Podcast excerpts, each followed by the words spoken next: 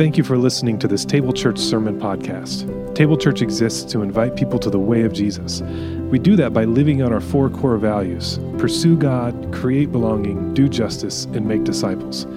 So join us for four weeks as we focus on the things that we are called to. In this series, we are learning what these core values mean to us and refocusing ourselves on what matters most. As always, if you need anything at all, please check us out at tablechurchdsm.org or you can reach out at hello at tablechurchdsm.org. God bless and thank you for listening.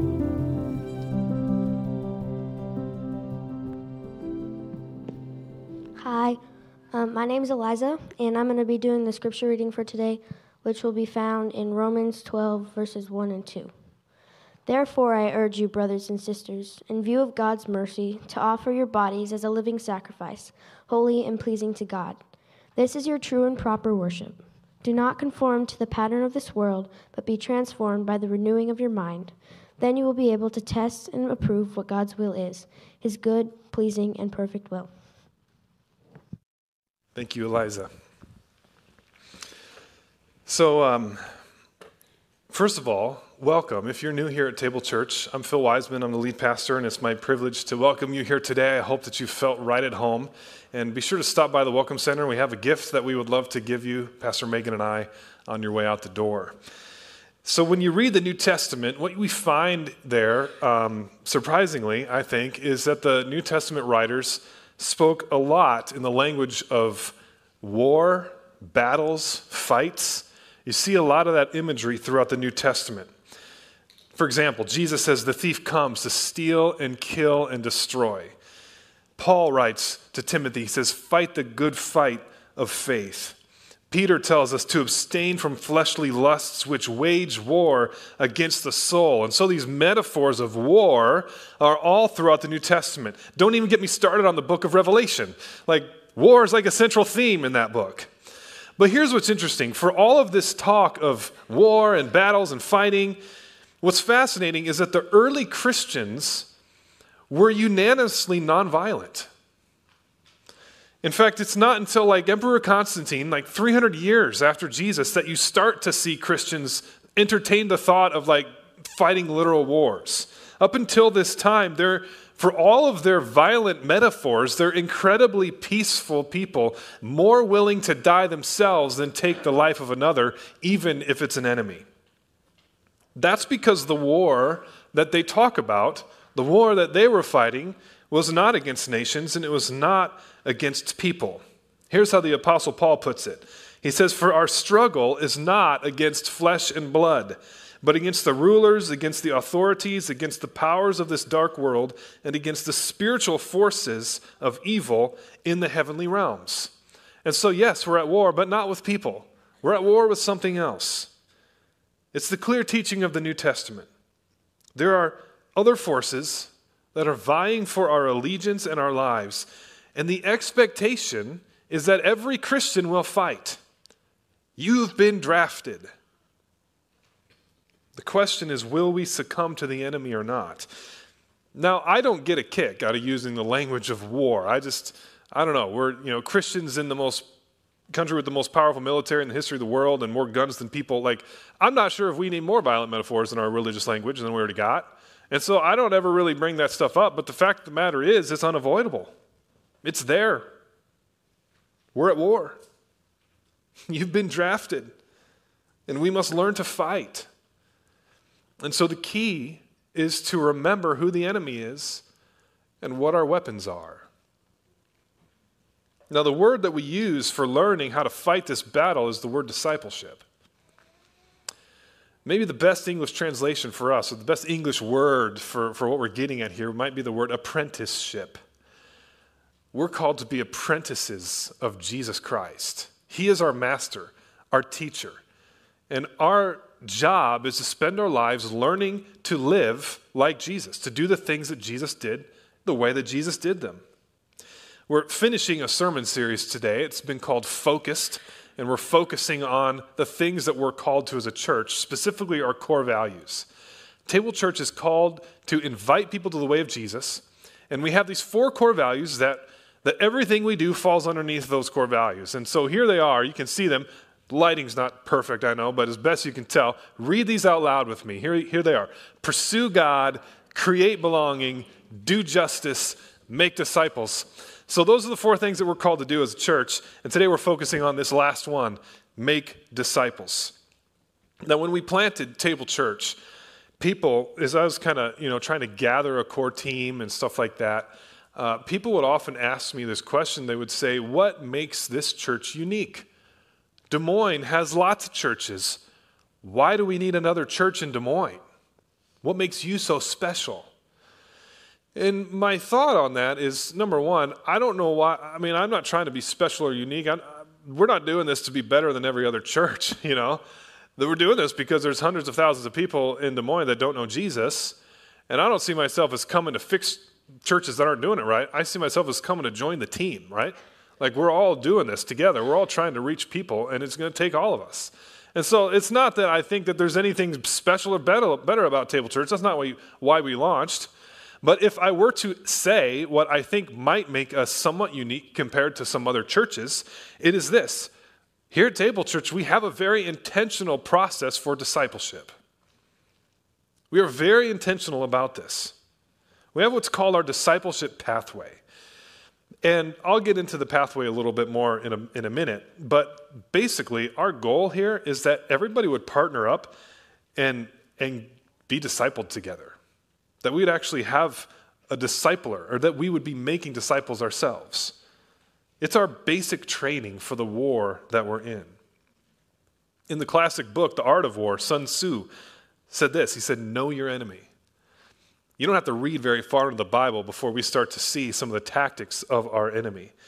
Genesis 3, the serpent comes at Eve with a two pronged attack. Number one, first he attacks our ideas. He says, Did God really say? See what he's doing there? He's trying to get us to question the character of God. Are God's words really true? Can I really trust God?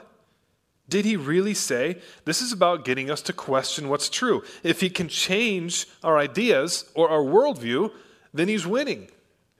And second, he attacks our desires. It says that the fruit was please, looked good for eating and was pleasing to the eye. You see, if, if he can get us to want the wrong things, the battle's basically over because humans are absolutely brilliant at rationalizing the things we want. Like we can find a way to make convince ourselves that what we want is what we should also do. So in just the third chapter, we've learned the enemy's pattern. He attacks our ideas and our desires. He wants your truth and he wants your heart. In his book, Live No Lies, John Mark Comer summarizes the enemy's strategy pretty well. It says, it's deceptive ideas that play to disordered desires that are normalized in a sinful society. I'll say that one more time. It's deceptive ideas that play to disordered desires that are normalized in a sinful society. That's it. The enemy attacks our ideas, our desires, and it becomes normalized. And pretty soon, it's just no, that's just that's just what you do. And we don't question it anymore. Listen, I have no doubt that something like this is what's in the back of Paul's mind as he writes the first two verses of Romans 12. He knows that there are deceptive ideas and disordered desires that have become normalized in society, and so he says to the Romans, don't conform to that. Be transformed instead. Now, I want to pay close attention to this text. This is a, a pretty popular text uh, many of us, if you've grown up in church, you've probably heard this passage before. And so I want to I want to pay close attention to a few little details in this passage that might kind of help us open it up. First of all, let's compare our translation that we heard read today, the NIV. I want to compare it to, the, to a different translation. First, let's read verse 2 in the NIV. It says, Do not conform to the pattern of this world, but be transformed by the renewing of your mind. Now, here's what it says in the NRSV it says, Do not be conformed to this age, but be transformed by the renewing of your, of your mind, of the mind, it says. So, the, the difference I want to zoom in on right now is this the NIV says, Do not conform. The NRSV says, Do not be conformed. Now, I don't think that there's any tremendous difference necessarily in this. I don't think it's like that one's definitely wrong, that one's definitely right. That's not the case. Um, translation's more complicated than that. But it just so happens that most translations agree with the NRSV, and I, I also think that technically speaking, that's the most literal translation from the Greek. Do not be conformed. Now, why am I bringing this up? Because when we read do not conform, like the NIV says, you know what that kind of suggests to me? It kind of suggests that I can choose whether or not I'm going to conform or not. Like it's kind of like it's kind of up to me. Like, hey, hey, Phil, just see, just choose not to conform. Okay, cool. I just won't. I'm not sure it's that easy. And so when I when I read the NRSV, and it says, "Do not be conformed." Well, that reminds me that maybe I'm a little bit more passive in this process than I think. Maybe there's forces at work on me that are trying to conform me. And I think that's a crucial thing for us to remember. And I point this out because we modern Western people, I think, we think too highly of our rational powers. We think too highly of our ability to just kind of self actualize and self determine and make ourselves who we want to be. I don't really think that's how it works. I think that we are, are not necessarily masters of our destinies in the way that we're accustomed to thinking we are. And the ancient people, they understood this. They understood that we are shaped. At any given moment, there are just so many different influences coming at you. And so, this idea that, you know what, I get to decide who I am, not sure I buy it completely. Your past, your ancestry, your location, like so many things go into shaping who we are, not least of which our culture. We are shaped. I'll put it this way there is something that is trying to form you. There's something that's trying to form you. So do not be conformed. When you think about it, this notion that we can choose for ourselves, you know, that's just the idea that the enemy would want us to have. In his famous book, The Screwtape Letter, C.S. Lewis, it's this book about a demon writing letters to another demon, basically coaching this demon on how to be a demon. And so he's, he's giving him advice on how to be the best demon he can be. And here's what Screwtape says He says, Our policy at the moment is to conceal ourselves. That's the enemy's policy at the moment, to conceal themselves. They don't want us to know that they're working. They want us to think it's just me deciding all the things I want to do. So the less that we realize we're being conformed, the happier Screwtape will be. Now, moving on, the next verb in the sentence, both translations agree on this one. They both say, be transformed. Be transformed. See, Paul doesn't say transform yourself. That's crazy, right? We know this. We can't transform ourselves. If we're going to be transformed, it's going to be done by a power other than, other, other than ourselves. It's going to be done by God. We can't transform ourselves any more than we can save ourselves. It's a work of God in us. Now, is there ways that we partner with God in this process? Yes, but it is God who does it. So, we're parsing verbs here. This is deep Bible study that we're up to. I got one more thing I want to point out in our in our. Uh, we're going to do one more little translation comparison. The NIV says this, verse 2 Do not conform to the pattern of this world. NRSV says this Do not be conformed to this age. Okay, so again, one says, don't, do not conform to the pattern of this world. The other one says, do not conform to this age.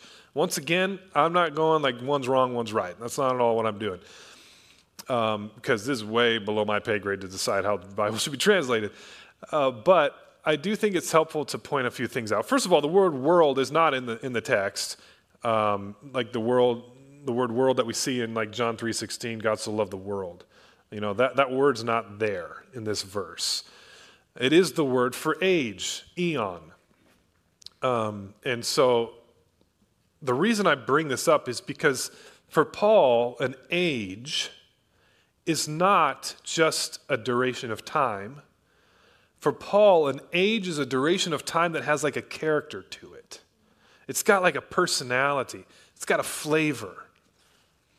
And here's what's, what else that personality, it's almost like an age is a, is, a, is a season of time or a period of time with a mind. And that personality wants to draw us into it.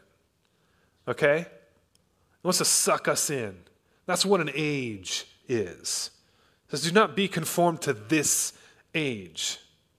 Now, when kids go to middle school or high school, parents will often say these words. We'll say, like, you don't have to go along with the crowd, you know, or just because your friends are doing it doesn't mean you have to. The reason we do that is because at that age, peer pressure is strong, right? And you're all kind of packed into these rooms with one another. Like, it's just hard. And so you might call high school or middle school, you might call it an age, okay? Like, it's this period of time that has a distinct character to it, and it wants to pull you in, doesn't it?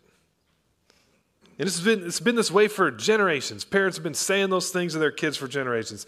Don't be conformed to this age, is basically what we're telling our kids. But if you've been to high school or middle school, you, you know it's hard.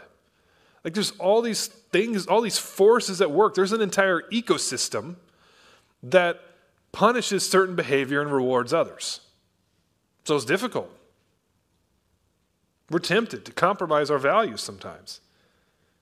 That's what Paul is saying about our age. He's saying, don't be conformed. He wants us to know this. We live in one age, but we belong to another. We live in one age, but we belong to another.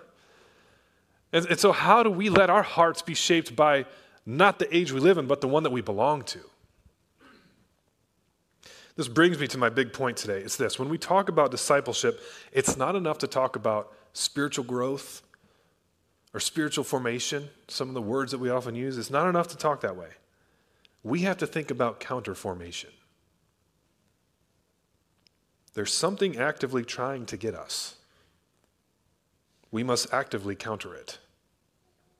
Discipleship is not just formation, it is counter formation in the way of Jesus. Now, I'm emphasizing this word counterformation to make it clear this. If you do not have practices and habits and community in your life to help you actively counter the formational pull of this age, you're losing the battle. If you do not have practices, habits, and community in your life to help you actively counter the formational pull of this age, you're losing the battle. There's no neutral. You're going one direction or another. So that means that our discipleship, our training, must have teeth in it. What we need are practices and relationships that counter this age and pull us towards Christ. Things that silence the voices of the world and amplify the voice of God. That's precisely what we've tried to do with our discipleship pathway. So let's talk about the discipleship pathway for a second. Everybody, pull out your phone. Pull out your phone. Now, join me, go to discipleship.guide on your browser. Discipleship.guide. And it's going to look, if you can see, kind of like this a lot of orange. I'll give you all a minute to get there. If you're watching online, you should do this too. Discipleship.guide.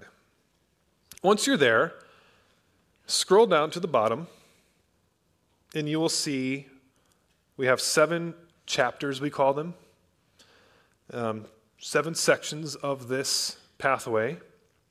Um, for now, I'm just going to show you a couple things in the pathway real quick, just so you can kind of see the sort of things that we've got here. Uh, go ahead and open the one that says calling and then tap preview calling. So that's number two, chapter two, preview calling. And then once you're in there, scroll down a little ways and you're going to see something that says creating your timeline. Creating your timeline. And so you'll notice that you can tap, and there's a thing you listen to. This one is Pastor Megan doing a little bit of teaching on how to create a timeline, and there's also a PDF of the teaching that you can read if you prefer.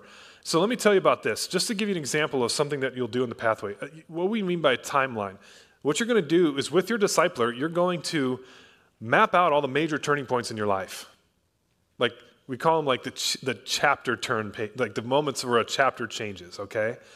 And uh, it can be a good thing, it can be a bad thing, it can be a tragedy, it can be a victory. All of those things matter. And so you're going to map those out on the timeline of your life. And then what you're going to do is you're going to try to discern what, what would I call this moment? What did it do in me?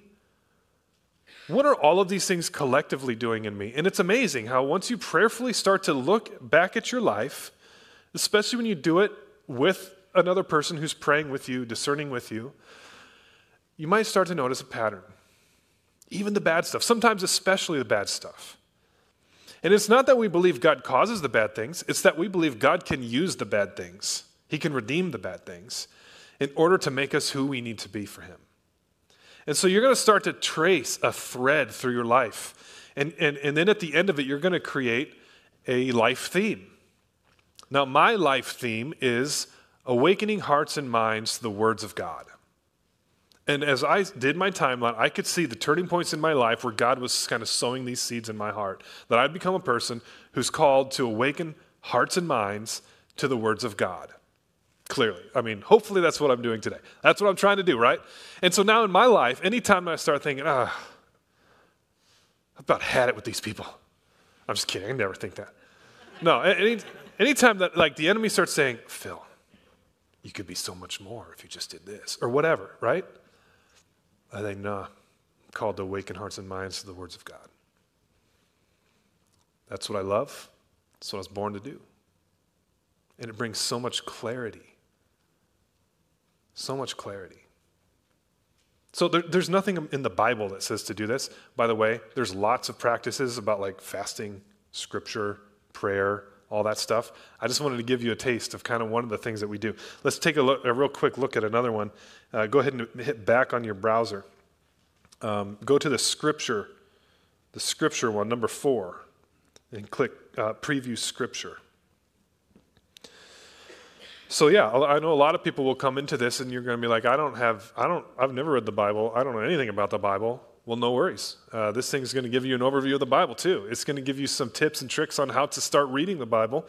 Um, so for you know, right now, you can see there's an outcome at the top. It says form a meaningful rhythm of scripture reading and study. So we're going to give you some tools through this, and by the end of this chapter, you'll have learned how to do two different ways of reading the Bible. One's called inductive Bible study, and that's just a method of reading the scriptures that lets it speak for itself. And you're going to have done Lectio Divina, which is an ancient practice of discerning the voice of God and being formed through scripture. And so you're going to have finished these simple exercises and have dipped your toe in some really crucial approaches to following God through scripture. So listen, I show you those two things. There are tons more things like that in the pathway. And if you take the time to partner up, get one on one with somebody, and actually take these practices seriously, it will change your life. You will get tools to be formed out of this age and into heaven. I mean, yes, you can do it and stumble through it, and not really, you know, do the exercise as much. It's like, oh, I'm always so busy all the time. Think you can do that and you might still have a really nice time. But for those who want something more, who long for the things of God, it's all there for you. Here's one more thing about the pathway I want you to know the pathway isn't over until you take someone with you. It's not enough to just have been discipled, we got to make disciples. Our core value is not be discipled. It's make disciples. This whole thing is driving towards fulfilling what we have come to call the Great Commission. Matthew 28 Therefore, go and make disciples of all nations, baptizing them in the name of the Father, and the Son, and of the Holy Spirit, and teaching them to obey everything I've commanded you. And surely I am with you always to the very end of the age. There's our word, age. In other words, Jesus saying, Look, I know the age you live in, but I am with you in it. When you make disciples, I am there with you in it. He promises to go with us when we go and make disciples. Let me ask you this rhetorical question. I don't need to see your hand or anything. Ask yourself this question. If you're a Christian, if you've been following Jesus, have you ever made a disciple? You ever discipled somebody? Ask yourself this question You ever been discipled? If I had to guess, I would guess a lot of us just answered no to one or both of those questions. And that's the problem. That's the problem when we talk about the church in America or whatever. That's the hole. That's the gap that we need to fill. That's the thing we need to fix. We need to make disciples. Now, by the way, Jesus says another thing in here. He says to baptize them in the name of the Father and of the Son and the Holy Spirit. We're going to do that too. In fact, January 14th, we're going to have a baptism service. Uh, it's going to be at 4 p.m. at Westchester Evangelical Free Church. They're gracious enough to let us use their baptistry because I don't got baptized you on the parking lot in January. I know how that's going to go. So on January 14th, we're going to have a baptism, baptism celebration. We're going to be worship. We're going to have refreshments. We're going to hang out. It's going to be a great time. Already got a few people signed up to be baptized. But if you've never been baptized, if you follow Jesus and you've not been baptized, I can't emphasize enough how important this is. This is an opportunity to publicly declare that you follow Jesus, that He is your Lord, and it's an opportunity to experience the grace of God. So if you've never been baptized, please just write baptism on your connection card, or if you know someone that wants to be baptized or something like that. If you don't follow Jesus and you would like to follow Jesus, let's do it. Let's baptize you. Let's start this new journey in your life the way that the Bible says to do it. Repent and be baptized, Peter says in Acts 2. Mike Breen said this He said, If you build a church, you might get disciples, but if you make disciples, you'll always get the church. You know what that means? It means that if you set out to build a church, you know, okay, we got to get a meeting space, we got to start some programs, you know, we got to have our sound system, we got to have Sunday morning. Like, if that's how you do it, you might get disciples, but you might not. You'll get churchgoers, hopefully, right? You get programs but you might not get disciples. You might not get people who are actively countering the formational pull of this age in order to hear the voice of God. But if you set out to make disciples, you will always get the church. 100 times out of 100. If you make disciples, you'll get church. Listen, I don't want to build a church, I want to make disciples. That's why we're doing what we're doing. I want a community who's invested in the counterformation in the way of Jesus. So let's chase it. Let's not be conformed. Let's be transformed. Let's offer our bodies as living sacrifices, holy and pleasing to God. And look what Paul says when we do this. He says, Then you will be able to test and approve what God's will is his good, pleasing, and perfect will. He says that when we offer ourselves fully to God, that we will be able to know God's will. And isn't that what we all want? Don't you ever, are you ever like, I wish I knew God's will? Yeah, you can. Dallas Willard said that the greatest danger to the church today is that of pitching our message too low. And what he means is that the greatest danger is that we settle for mediocrity.